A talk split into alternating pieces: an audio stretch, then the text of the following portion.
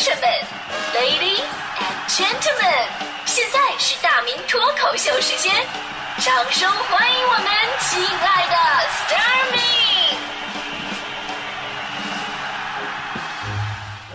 好，欢迎各位来到今天的大明脱口秀，我是大明。其实呢，我作为一个伪公众人物啊，这这为什么我要在在我这前面加个伪呢？啊，虚伪的伪啊，这个虚伪的伪，因为，没有几个公众真的把我当成人物，你知道吧？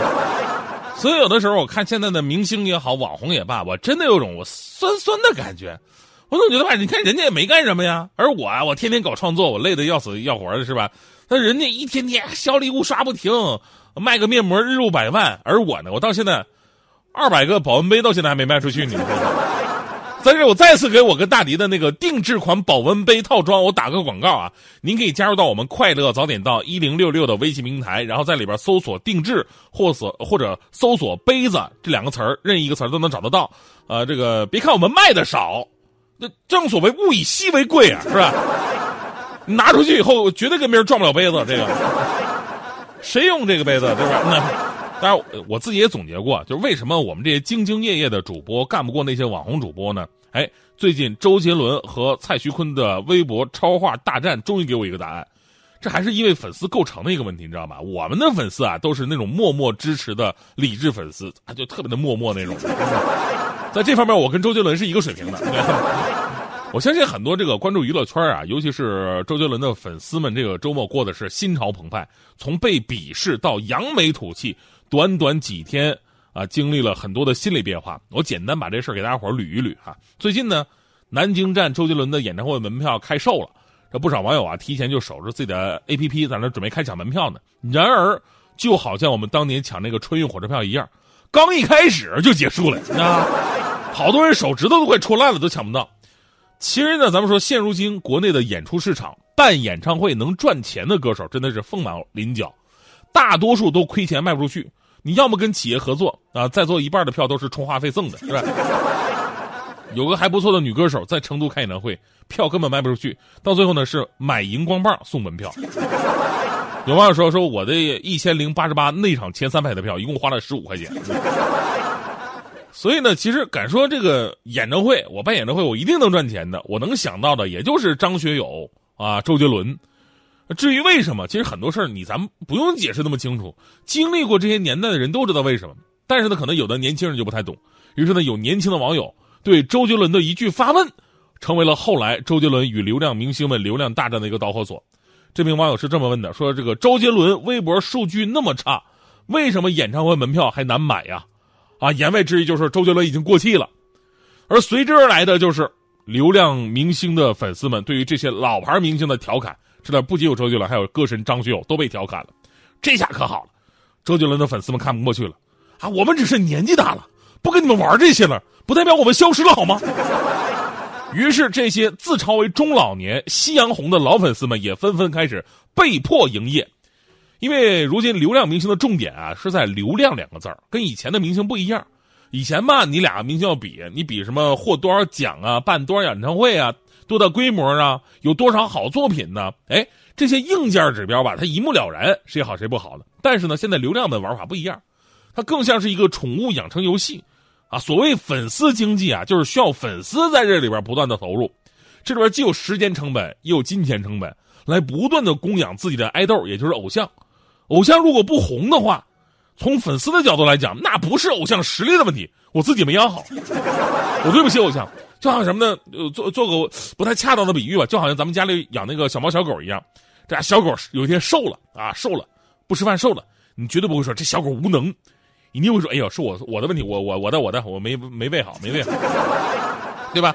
这就是现在的粉丝经济，经纪公司跟平台一起炒作，加上游戏升级的这种玩法，让很多年轻粉丝心甘情愿的掏钱为偶像买单，所以每每看到这种追星族，我就感慨。我说孩子们，你们这是自己拿吃泡面的钱去供养人家吃鲍鱼，拿自己买两轮的钱去供养人家玛莎拉蒂的油钱。所以这么想想啊，还是我们那个年代追星的目标很单纯。我们那个年代无非就是想跟自己的偶像谈谈恋爱、生了孩子、结结婚而已，对吧？而这事最新结果什么呢？就是周杰伦的老死老粉丝们纷纷放下了手头的工作，老公跟孩子纷纷加入了研究微博超话玩法、打卡积分的方式当中。于是，周杰伦的从微博超话几十名一路爬升，在周日的时候，终于是成功碾压一众流量明星，荣登第一名的宝座。不少粉丝表示啊，说这是真流量明星的胜利。而很多原来第一名流量的那个蔡徐坤的粉丝表示气哭了啊，因为在当初呢，周杰伦粉丝说：“哎，我们只是玩玩而已。”于是他们觉得自己辛辛苦苦守护的家园，被一群打着来玩玩名义的强盗们肆意的践踏破坏。还有很多人不服啊，说：“哎呀，你们有能耐，你们连续的周冠军呢？”啊，而杰伦的粉丝则纷纷表示：“不了，我们就是来证明一下，你们不要慌，我们马上撤。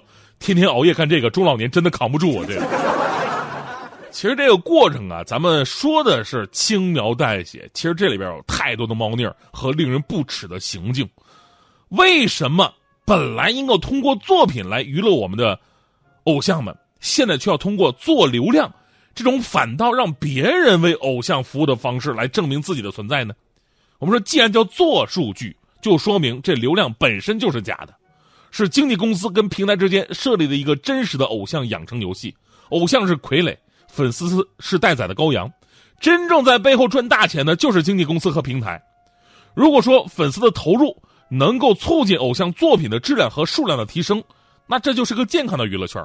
但是结果呢，恰恰相反，粉丝的投入只会让这个游戏圈钱的方法越来越多，然后背后的人躺在那儿赚钱。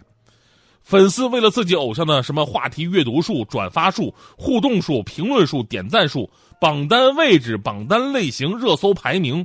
付出了无数的时间和金钱成本，在这里边很多需要你花钱的地方，比方说，粉丝主力们自己也得养一群粉丝小号，干嘛呢？关键时刻刷流量用啊，还得时不时在平台给爱豆们爱豆们送花献花。表面上是送花，本质上就是给新浪在送钱啊，因为一朵花要两块钱。而现在呢，我一直不理解什么呢？就是为什么微博买热搜和买推广是一件特别堂而皇之。看起来竟然是一件合法的事儿，啊！就只要我有钱，我给你钱，我就能让自己看起来是全国最受关注的人。只要我交了足够多的钱，我随便写点什么东西，就能让全国更多的人看到。你这不是公然的造假行为吗？这就是为什么我总能在热搜榜看到一群莫名其妙的名字。而我就算是一个一线的媒体人，我不至于太落伍。但是，某不认识的明星过生日，他可以上热搜；某人没有去某人的生日，也能上热搜。某人解释为什么没有去某人的生日还能上热搜，我就想问，团购价到底多少钱？年初的时候吧，央视的新闻曝光了当下流量流量小生这个数据造假的一个问题。某些明星呢，每次发布的普通内容获得的浏览量或者点赞数呢，轻易就能突破百万、千万甚至上亿。而我们要知道，微博总用户也就三点三七亿，这相当于每三个人就会转发一条该微博。而我的微博好友至少是成百上千，没有一个转发过他们的。那人都在哪儿呢？然而呢，当数据成了唯一的标准，甚至是流量高于一切，数据本身的意义和作用就会被异化扭曲，更会催生唯流量风，导致流量注水、数据造假等乱象，甚至对年轻人追星产生了一个歧义啊！最好的偶像就是做数据，数据等于红。但是我想告诉你们，周杰伦在二十年后依然是周杰伦。不是因为他的粉丝仍然可以为他揭竿而起，想第一就能第一，这都是表象。真正的原因是周杰伦的歌到现在大家伙都还在唱，就像我们现在还唱着张学友、李宗盛、罗大佑，还在唱着崔健、黑豹。哪怕一百年过去了，他们人不在了，这些歌也都还在，还在会唱。就像在上周，呃，民国时期的上海滩七大歌后之一的姚丽去世了，斯人已逝，他们以后还会经常听到那首《玫瑰玫瑰》。我爱你，而多少年后，流量明星们风水轮流转之后，我们还能通过什么想起他们呢？到最后，时间就像大浪淘沙，洗掉了流量，淘掉了数据，最后只有真正的好作品才能留下来呀，是吧？哎，说了这么多，听一首那首非常经典的《玫瑰玫瑰我爱你》。玫瑰玫瑰最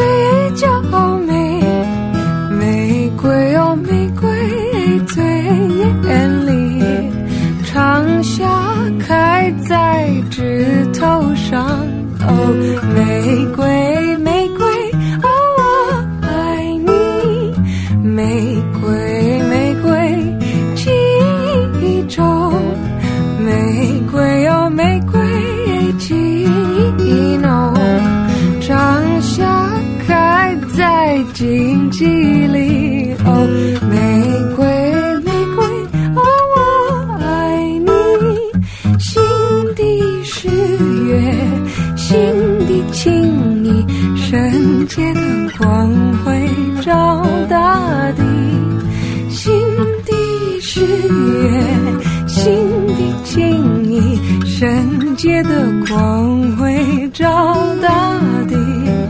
玫瑰，玫瑰之而细，玫瑰哦，玫瑰之而蕊，今朝风雨来摧残。